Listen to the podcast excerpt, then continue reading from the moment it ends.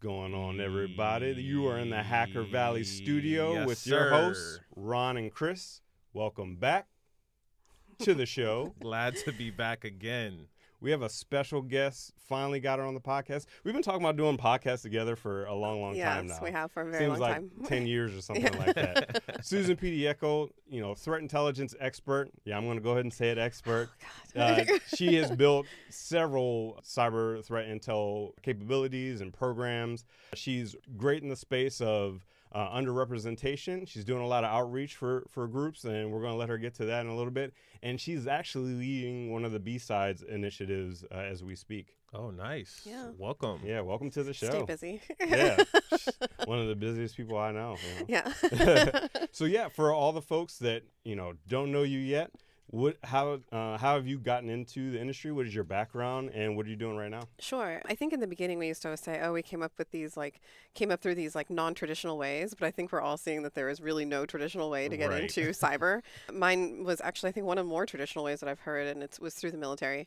I was 12 years active duty Air Force. I was radar maintenance of all things for the first 7 years, and I absolutely hated that. So I decided to do computer systems operations. I saw actually radars were moving towards computers, so I was like, this is the way of the future. Let me get on this bandwagon here.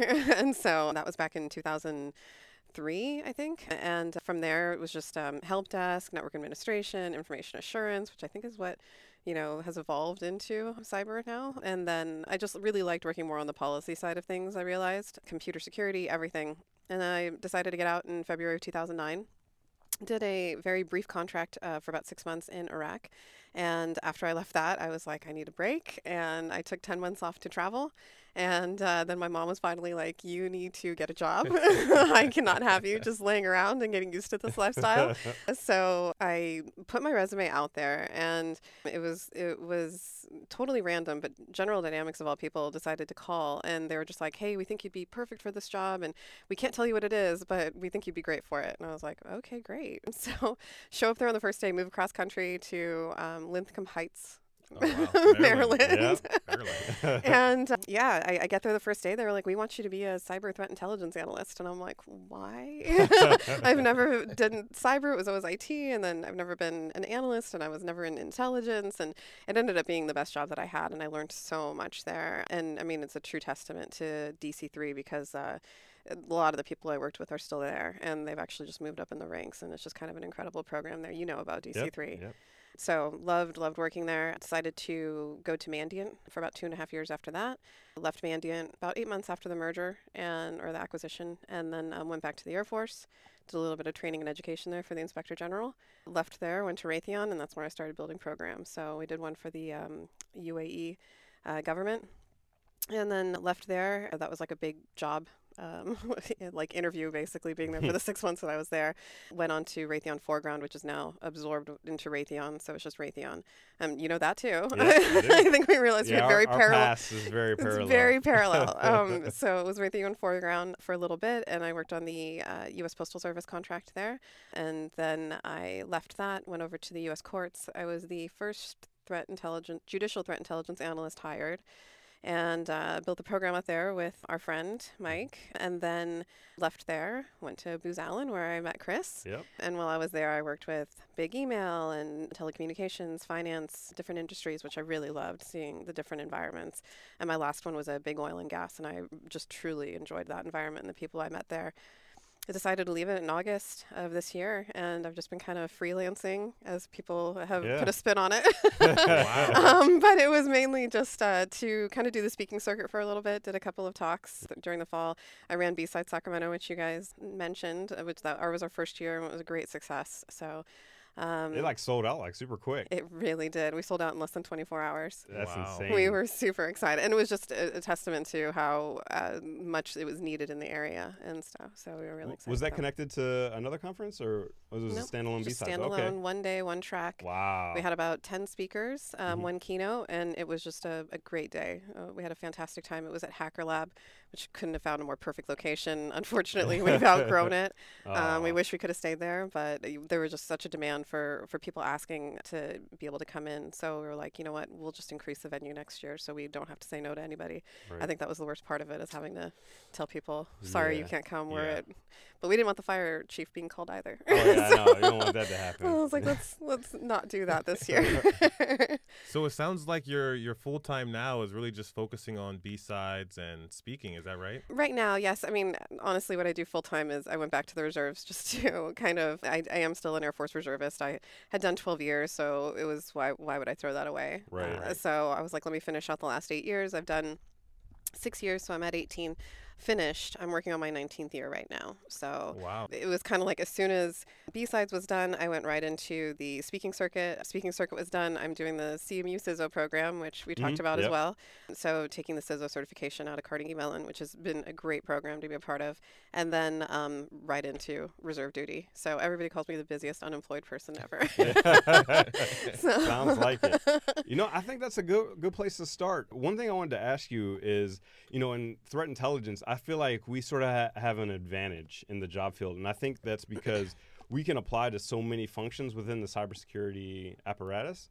And it almost seems like you can go from leading a really efficient threat intel program to being a CISO. Yeah. Like, would you agree with that? I would say so, because we touch so many different aspects within the SOC. I mean, like, I've worked with vulnerability management, insider threat. I mean, just the normal SOC analysts, tier one all the way up to, you know, tier 3 or 4 or whatever. So I think one thing I said during the CISO program that I noticed, and it's not a slam on academia, but like, I just noticed everybody there was coming from this academic background, and then they just move into these management positions, and then they move up to being a CISO. And I'm like, how many of you actually have stepped foot in a SOC? Like, how many of you? And I think I asked Josh that question one time, and he was like, I was like, if you sat down with your boss, would he know what your name is and what you do? And he was like, I could walk up to him on the street and punch him in the face and he wouldn't know who I was. And I was like, that's so bad. Like, I was like, your boss should know who you are, and like that you work for him, and so, like, what you do, what's your role and everything. So I think one of the tropes that's perpetuated as well in the program that I don't necessarily agree with is CISOs never sleep, and that's why they hit burnout in 18 months. Right. I really believe if you build a great program, and the bosses that I've seen do really, really great SOC management and you know, the advanced teams and stuff, it's always because they're taking care of their people, and the people will want to take care of them in turn. Yeah, right. So having a really good deputy there, everything like that. So, what do you think of the kind of journey and gaining some insights being a CISO so far? Is that something that you're interested in going forward? It's really funny. I think a lot of us in the program are like, we never want to be CISOs. Like, we don't ever want to do this. It's a lot of pressure. It really is. I mean, like, they put us up for a mock board, and I went into it confident. I mean, here I've done all these speaking gigs. I'm like, I have no problem speaking in front of a crowd, 4 people, no big deal. I met boards in the military, no problem whatsoever. And I go up and meet these 4, like, they're all our advisors and instructors, and it was this mock board, and go up and present, and my slides are tight and everything. I was just super, super excited for this, and went up with my group, and they tore me to shreds. It was so bad. We had 15 minutes to present 5 slides, and we took up the first 10 minutes on just my part, which was the history of the breach, the intrusion analysis, and what was taken for our particular breach. And it was just so sad how quickly they tore me apart. And so I was like, oh, okay, maybe this isn't my specialty here. So, but I mean, I think they do it. It's kind of almost like they even said it afterwards, because everything we learned later on during the week, it was all the stuff that we should have known going into a mock board. And I'm like, why wouldn't you teach this? They're like, it's the method to our madness. And, you know, we want you to feel what it's like to be in front of a board and necessarily, like, just almost fail. Right. And then, yeah, I mean, it's a form of hazing almost. It sounds like the military. Yeah. So we have to do an hour long as our end capstone type of program. We do an hour long presentation in front of the board. So God help us. Good luck. Wow.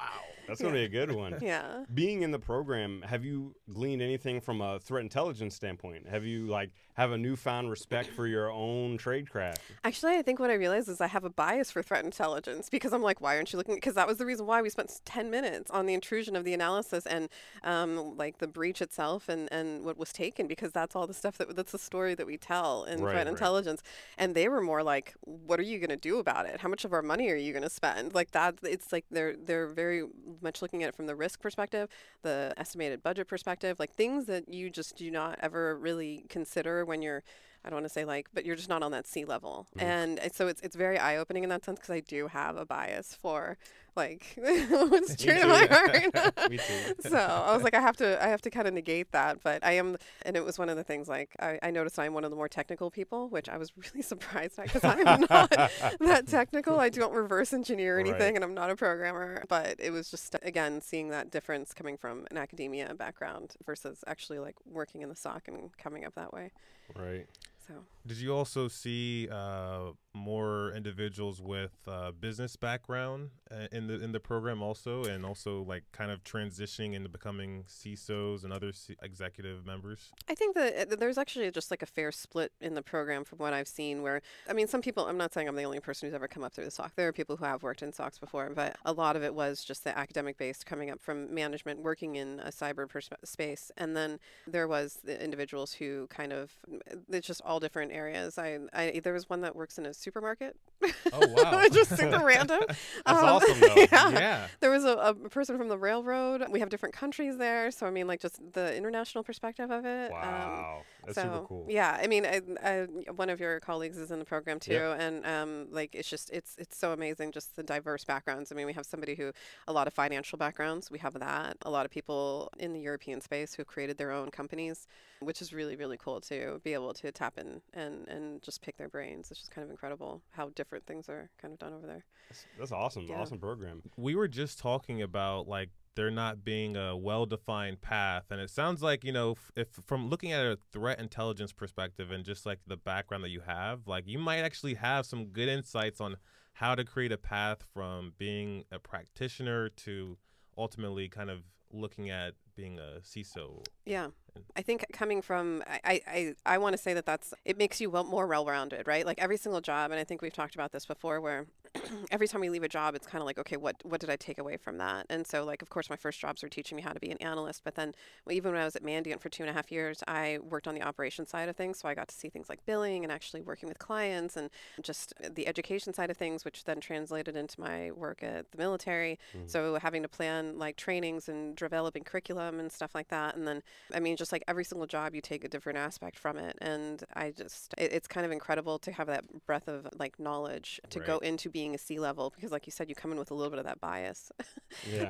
and then all of a sudden you have to think about things like risk and budgets. You're like, oh, things I've never had to consider before. So it is kind of nice to take all of that with you and just be like, but wait, this is what it feels like to be at the tier 1 level, you know, to be entry level. Right. And yeah. What about you, Ron? Do you have a bias for threat intel? I definitely do. I have a bias for security. So yeah. I always look at really all situations, when especially work related. I'm like, how does security apply to it, or how can I apply security? And also I have a bit of a developer background too. So I'm always looking at how can I automate part of this workflow? So yep. if I am working with directors or CISOs, I'm often asking like questions about automation. Like, mm-hmm. All right, well, maybe you could save more money if you're automating more parts of the process. So very biased, especially when it comes to threat intelligence automation. Like, all yep. right, we could look at all the data and try to curate and assess feeds, but how do we automate part of that process to quickly assess the feeds more, or get the determination back from this feed saying this piece of data is bad or interesting? Yeah. Do you start with automation right away, or do you look at it from a more manual perspective and then see how we can automate it to make it better and faster? That's a good question. I look at the analysis first. So how do you know how to take a piece of information and do more things with it? Like, do you know how to enrich it? Do you know how to format it? And if you do have the insights on that, then immediately, like, my mind is thinking, all right, well, we know how we need to be processing this data. How do we automate it? Yeah. So one of the people that I was working with, the big email provider, they wanted their big thing when we walked into there during the client meetings was, we want automation. We want automation and orchestration. And we want it to be just super fast. And I'm like, okay, right. But what do you have? like you need to baseline. What's the process? Yeah, let's step right. back a little bit. You know, see what we have first. You know, like what we actually want to do with it. And I wasn't saying that we had to do that for like a year or something like that. I just really wanted to make sure that we were looking at it from that baseline first, and then like, okay, yes, how can we automate this? Like, how can right. we make this faster? Kind of. I've worked with a few SOCs that have bought the automation before buying the kind of platform, the integration before buying the integrations. They don't have any integrations, but they bought a great automation engine. So you wait till we get some solutions. We'll connect them all together. We have no security controls, but we have the piece that's going to automate it all. Exactly. That's insane. One thing that I wanted to bring up, because I feel we are going to more the practitioner route now, but before we sort of leave off with the CISO thing, I read an article that said that CISOs are now going to be considered for CEO positions because there's so much that hinges on cybersecurity for an organization. Is that something you guys think is going to happen? Do you think that, you know, there is going to be promotions from CISO to CEO because they just know so much about the ins and outs of the company that it just makes sense for that transition? That's the first time that I've heard that. It sounds like it would be a good approach.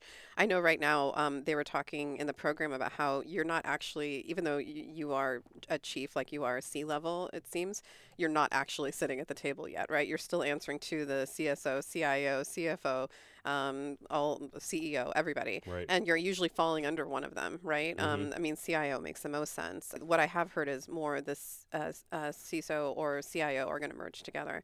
But, I mean, that is an interesting approach because you do know, I mean, the ins and outs of the company and all the operations. Right. So I don't know if you have a take on that, but that's the first time I've heard it. That would be interesting. Yeah, because, I mean, entire companies can be folded due to a cyber event. And so that is a super huge responsibility for somebody in a company. And so if you're going to take that to the next level, I think that's the only thing you can kind of move to, unless you got a financial degree and you go CFO. I'm definitely seeing some shift in cybersecurity companies, like the CISO becoming a CEO at a cybersecurity company, especially, mm-hmm. and even taking their talent elsewhere and doing their own thing, a CISO becoming a CEO somewhere. I find that pretty common. I'm interested to see if that shift does happen, mm-hmm. if we do see CISOs becoming CEOs at Fortune 500s. That would be interesting. A crazy challenge, but maybe being a CISO at a Fortune 500, you do get the insights and also be a part of the board meetings, but maybe not, because I'm sure the board meetings there are just completely different. Yeah, I don't think we're far away. I bet you in 2020 we're going to see a CISO get promoted to CEO. I'm calling it now. So is that your prediction? That's my prediction. It's gonna happen. It's gonna happen 2020. Watch, you'll see. I'm gonna come back next December. We'll do this. Like, all right, Chris, the clock is winding down. What about on the practitioner side? So it seems like in the beginning we sort of had these like three buckets for threat intelligence. We had strategic, so those are the people doing, you know, enterprise risk. They're talking to the board. They're talking to the C-suites. We had operational. Those are people that are tracking APTs. You know, they're doing briefings, things like that. And then you have your tactical/technical, and those are the people that are doing like IR. But now it's getting so wide because you're having a blend of people that are supporting like security analysts, and then you have researchers that are actually going deep. And so you have this broad versus deep. Do you guys see an even more splintering of threat intelligence like right now? I do, actually. When I moved over to the U.S. courts, I thought it was interesting that some of the things, like you said, we had traditionally done strategic, operational, tactical. A lot of the operational and tactical side of things, one, the automation came in because we were using like tools like Splunk or something like that to build the dashboards and everything like that. But then a lot of our stuff was getting handed off to the threat hunt team or to just the other internal advanced teams outside of the SOC. And I was just super surprised at that because I was like, oh, no, that's a threat intel function. Like, we should be doing that. And they were like, no, you know, there's more to it and stuff. Because, I mean, threat hunt is about building those hypotheses and, you know, the threat modeling and everything like that. So I do see that there is a bit of a splintering. And I'm kind of curious because I think we finally have created in the CTI world, like, this understanding, like, this is what a CTI program should look like. Yep. And now it's starting to evolve again. And so it's going to be really interesting to see. And, again, that's going into different environments. Like I said, when I was with Booz, like, it was nice to see like all the different financial or email or oil and gas, whatever it is, how each one took a different take to building out their programs. It's what works for your environment. Yeah, and like you were saying, kind of introducing more technologies, automation, and maybe even more capabilities for threat intelligence. I think that the architecture is really important. So how is my service threat intelligence going to feed into all of these organizations or units like the SOC, like the threat hunting team? How does my information feed to them, but how do I get their curated kind of analysis back and feed that back into my program? So I think one of the shortcomings that I see often is the architecture not allowing for multiple methods of data flowing from one source to another and vice versa. So, and I think that's why I was asking you that question before, because it's kind of like developing all those processes and then seeing how can we automate this now? And like, what gap are we missing in our tool set to try to make that happen? But I think that there's a lot, what I've noticed with the programs that I've been a part of, the education side of it, because you can have like all the tools, right? And I think that's something that we've seen often is you can have all the tools, but then you're like, oh, well, this doesn't do anything for me. Well, you weren't using all of its capabilities. You weren't using it to its fullest potential. Right. And so, you know, the education of your analyst being able to know, like, hey, I need to use it like this in order to see what vulnerability management responded with or what threat hunt responded with, and you know, be able to. I think there's both sides of it that need to happen there. And I think, like you said it best right now, is we're not using the tools to their capabilities. There's a lot of tools that do some great things, but make it do those great things is very difficult. And then two, I think to interface with the tools is pretty difficult. Like, all right, I have this tool here, maybe it's Splunk, maybe it's some other SIM, and then I have this tool that's going to do enrichment. I need to know how to use those tools for one, and then also to interface with all the other features that might not be so obvious when it comes to those tools too. Yeah, it's great points all around. You do a bit of mentoring, right? Absolutely. And so when you're mentoring people, do you ever get people that don't exactly know which function they want to go into? Absolutely. And do all the time. And what do you usually tell those people? It's kind of the same as how it was in my career. Like, even though I was put on this trajectory of threat intelligence, I still got to experience the education or the operation side of things. I try to tell them it's nice, especially if they're college students, you know, dabble in everything a little bit. I knew right off the bat that I wasn't a programmer. Like, I was like, I knew that was not my forte. So I was like, let me move away from this and see where my specialties can be used. And so it's just kind of, I think you kind of innately know. And so it's kind of nice to try things out, but then also it gives you that experience of, okay, this is what they have to go through in order to make that work sort of thing, or this is what they have to go through in their daily or whatever. It just increases your knowledge in that kind of a space, so you can have a little bit more empathy and compassion when you're working with people.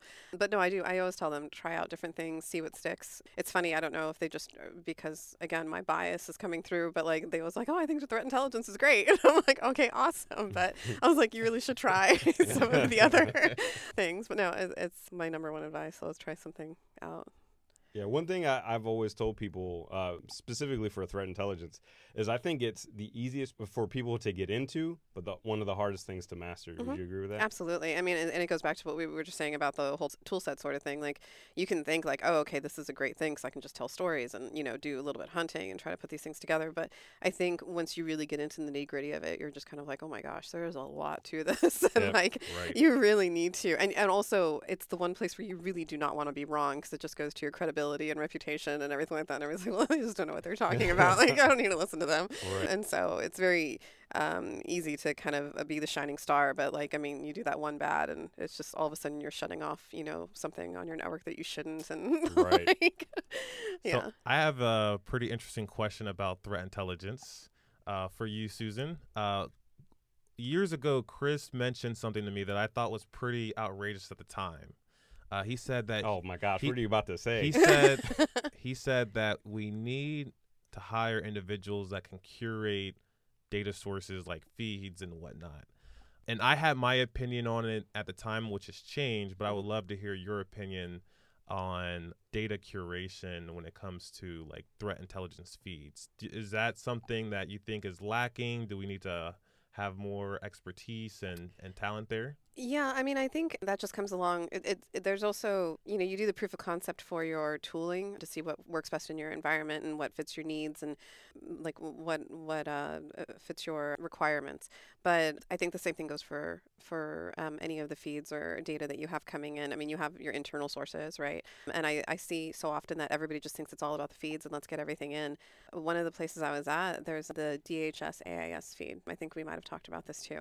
And it's just like a dump of IOCs, and it's just, I was like, what's the context around it? Like, how often was this domain seen? Where was it seen? When was it last seen? You know, that kind of stuff. And if you don't have that context around it, then like, what good is it to me, sort of thing. But I when you're doing that proof of concept, you have to know across your industry, like what's the most applicable, and then inside your actual business, like what is going to bring you the most benefit. And I think that that comes along with like not only that proof of concept, but just kind of I hate to say metrics.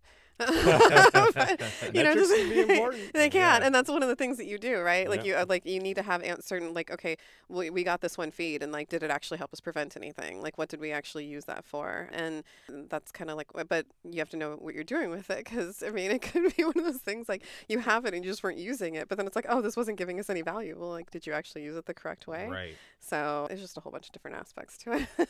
But I just to speak to that point, when you were asking the question, the first thing I thought of was, again, biases, because I've done a talk on this, but it goes into hiring bias, because you need to have that diversity of thought within your team, because like we're very much alike, and so if we're like always in sync and like, you know, right. never like, you know, just kind of playing devil's advocate with each other, like it's just all of a sudden you get that like groupthink sync almost happening, and yep. it's kind of like then you might be actually like missing out on something, right?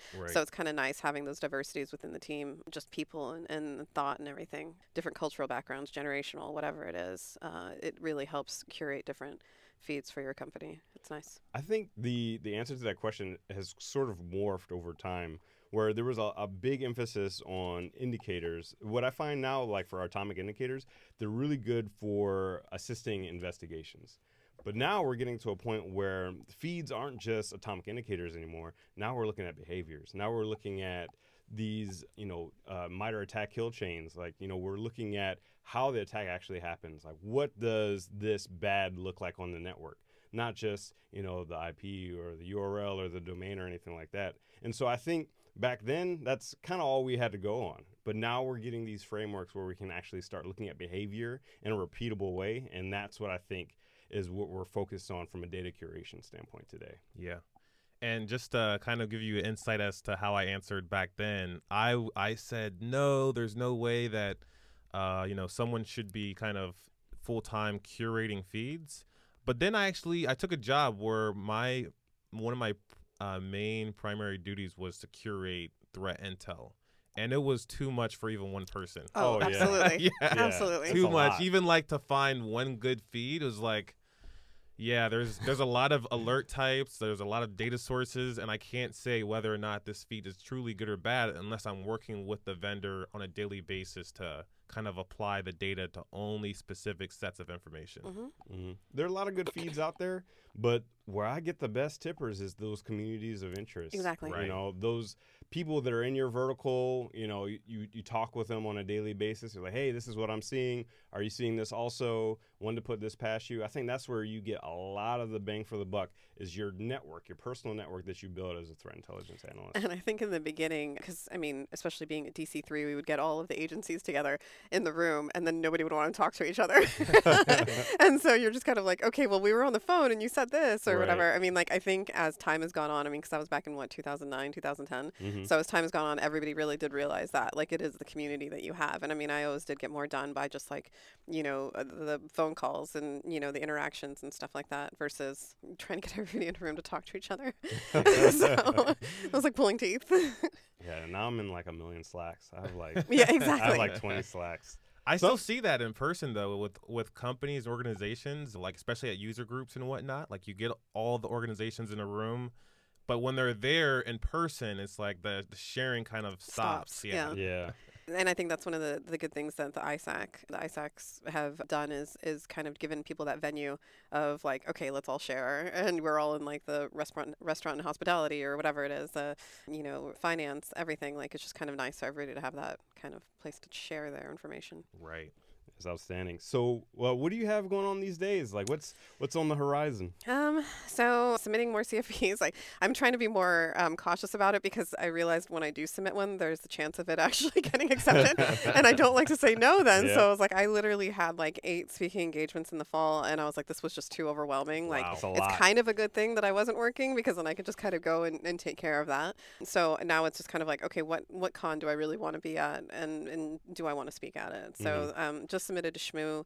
I actually missed submitting to first CTI in Zurich, and I was like, I got this is a PSA for everybody, pay attention to the time because it was midnight UTC, not just like midnight in general for the 29th. that was a good tip. Yeah, because that was 4 p.m. in California. So I was like, oh man, missed that one. Yeah, just submitting CFPs now, trying to do like one a month, I think, just to kind of stay on top of things. We're working on looking for a venue for B-Sides next year. We want to make sure we have that in place by B-Sides SF, which I'll probably see you guys at again this year. Absolutely. Mm-hmm. Yeah. So, and that was actually one of the other CFPs that I missed submitting to, but it's okay. I'll still be there. But we want to make sure we announce then, like, hey, date and time.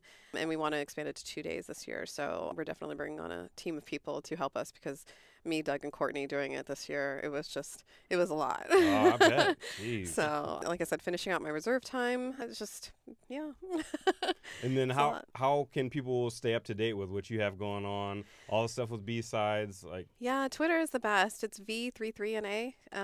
So V as in Victor, 33NA. Twitter is always the best way that I usually, especially with the cyber world, I kind of keep things separate. Sometimes LinkedIn as well. And you got to get on the LinkedIn train. I am on LinkedIn. I mean, I think I'm up to, I don't know, like 4,500 people now. Yeah. I mean, I'm not as popular as you are, where you gained like 3,000 followers in like one day or something. I'm not on your level, but at least I have a good network there. Yeah. Surprisingly for B-Sides, we only put it out on Twitter. We never even got to the other social medias to like LinkedIn or Facebook or anything like that. Like, hey, there's events happening. It was literally like just Twitter, and it went so fast.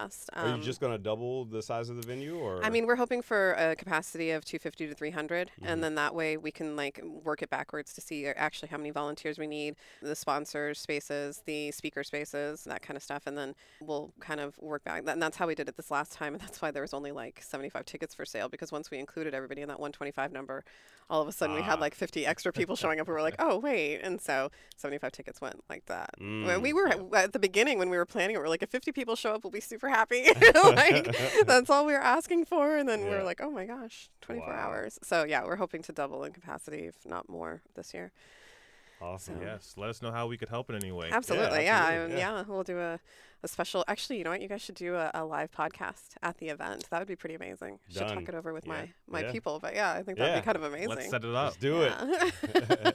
Susan, thank you so much for hopping on, driving down here just to chat with us. Can't wait to get this out to the folks out there. We really appreciate you being down here. Yeah. Yes. Thanks, you guys. Pleasure. Yeah.